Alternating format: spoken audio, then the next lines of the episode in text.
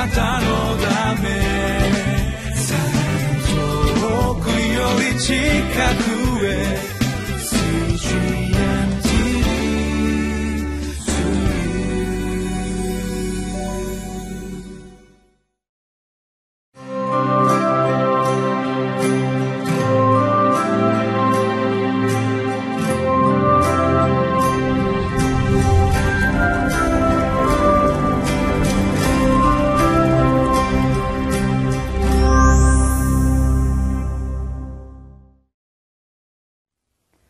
習志野キリスト教会の山田泉です。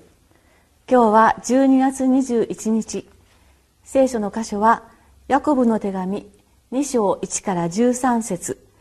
テーマは成熟した愛は差別をしませんです。今日は差別というテーマを私たちは与えられています。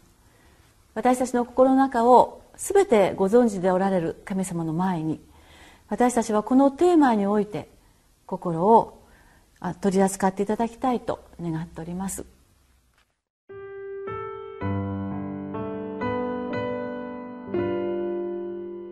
ヤコブの手紙2章1節から13節。私の兄弟たちあなた方は私たちの栄光の主イエス・キリストを信じる信仰を持っているのですから人をエコひいきしてはいけません。あなた方の街道に金の指輪をはめ、立派な服装をした人が入ってき、また、みすぼらしい服装をした貧しい人も入ってきたとします。あなた方が立派な服装をした人に目を留めて、あなたはこちらの良い席にお座りなさいと言い、貧しい人には、あなたはそこで立っていなさい。でなければ私の足元に座りなさいと言うとすれば、あなた方は自分たちの間で差別を設け、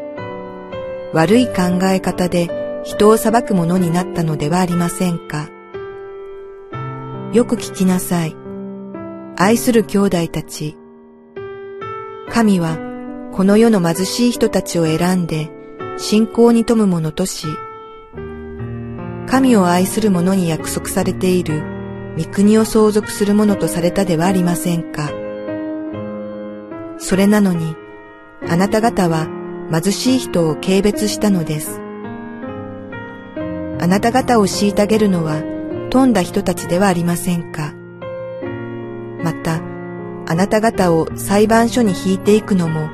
彼らではありませんか。あなた方がその名で呼ばれているたっとい皆を汚すのも彼らではありませんか。もし本当にあなた方が聖書に従って、あなたの隣人をあなた自身のように愛せよという最高の立法を守るなら、あなた方の行いは立派です。しかし、もし人をエコひいきするなら、あなた方は罪を犯しており、立法によって違反者として責められます。立法全体を守っても一つの点でつまずくなら、その人はすべてを犯したものとなったのです。なぜなら、会員してはならないと言われた方は、殺してはならないとも言われたからです。そこで、会員しなくても人殺しをすれば、あなたは立法の違反者となったのです。自由の立法によって裁かれる者らしく語り、またそのように行いなさい。憐れみを示したことのない者に対する裁きは、憐れみのない裁きです。憐れみは裁きに向かって勝ち誇るのです。今日この時代に立ってなお差別っていう問題は根深い問題であることを私たちは知っていますし人事ではないことを承知しています一説にクリスチャンはエコひいきをしてはいけませんというようなことがまず語られますこれは私たちの神様はエコひいきを全くなさらないという宣言でもあります。本当に大事なことで感謝のことで恵みの多いことです。もし神様がエコひいきをなさる神様だったら私は救いに預からなかったかもしれません。またそのような神様だったら私はその方を信じることができなかったかとも思います。それほど人を差別するということは不快なことですし失礼なことですしそしてあってはならないことです。ですが私たちはこの差別ということに振り回され縛られてしまうことが結構多いのではないでしょうか。2節にあなた方の街道に金の指輪をはめ立派な服装をした人が入ってきまたみすぼらしい服装をした貧しい人も入ってきたとします。3節にあなた方がこの立派な服装をした人に目を留めてあなたはこちらの良い席にお座りなさいと言い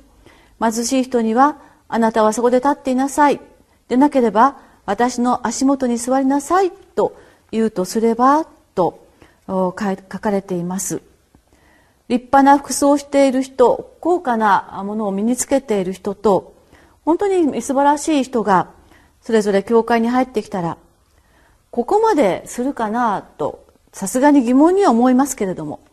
全く何も心の中に騒がないのかなと探られるとまたどぎまぎしてしまうような気もします。8節にはあなたの隣人をあなた自身のように愛しなさいというよく知っている言葉がこの差別というテーマの中で出てくるときにこれは何しの敵を愛せよという大変大きな私たちの課題として受け取っていたものとしては差別をするという意味であなたの隣人を愛しなさいと言われることに新しい挑戦を感じます。貧富による差別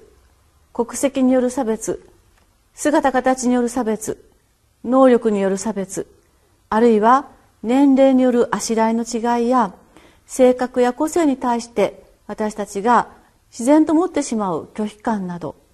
無意識のように起こることとても多いように思います。この差別という心について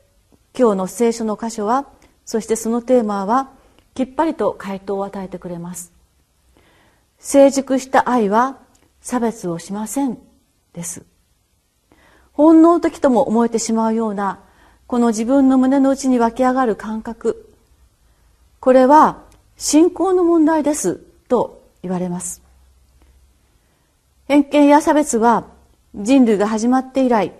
絶えずつきまとって逃れられない問題のように思われるのですがそうではありません。それでは罪ですと9節で語られるところです。今日のテキストの最後の方に「 QT 学びの部屋」というコーナーが持たれているページは大変素晴らしいなと思って読みました。スペース木葬法というのがまず本当に素晴らしいと思って学ばせていただきました。そしてその後に続きます私の木葬の中でなされているこの婦人の証は本当に、素晴らしいと思います。S の木葬のところで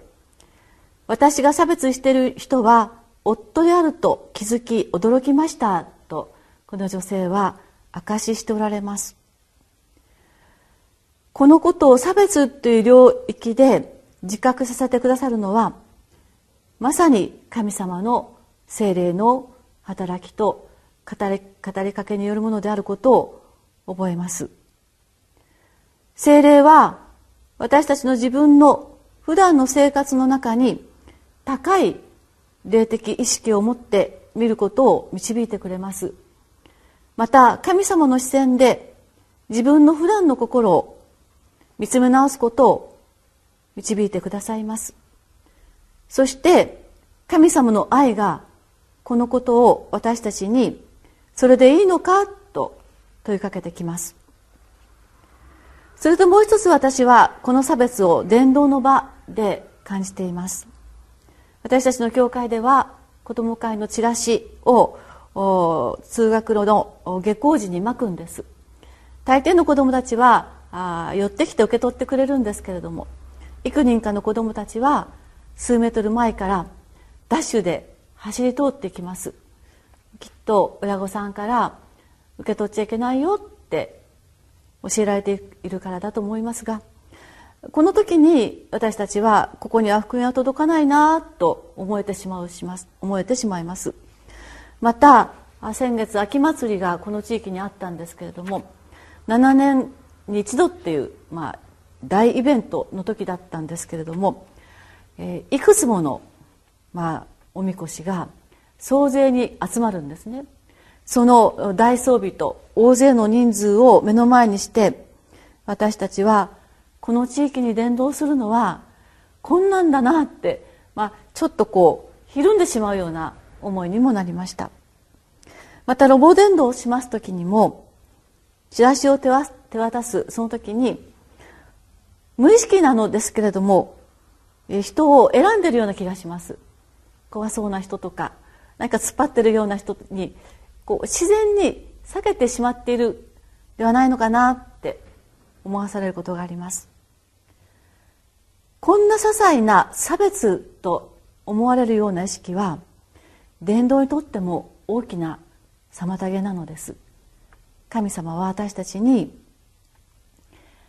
神様の精霊をもって差別ということの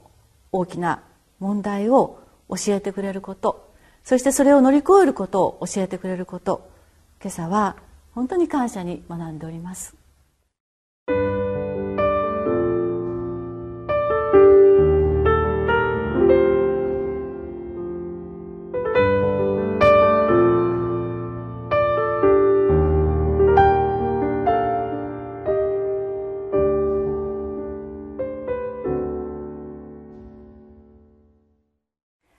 愛は伝道を進める原動力です。愛の成熟が全ての人を等しく関わらせる力となります。五節をお読みいたします。よく聞きなさい。愛する兄弟たち。神はこの世の貧しい人たちを選んで信仰に富む者とし神を愛する者に約束されている御国を相続するものとされたではありませんか。神様の心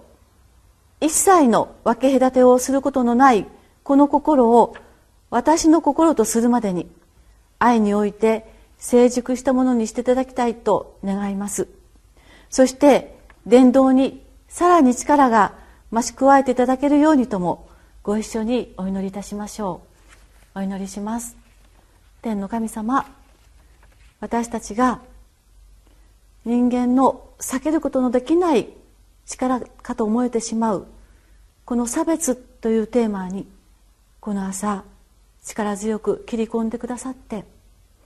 愛の成熟は差別を行いませんと語ってくださったことをありがとうございます。私たちの人間関係をもっと素晴らしくするためにも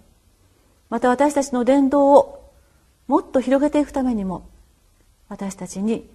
愛の成熟をお与えくださり一切の分け隔てのない神の心をお与えくださいますようにお願いをいたします。イエス様のお名前によってお祈りいたします。アーメン。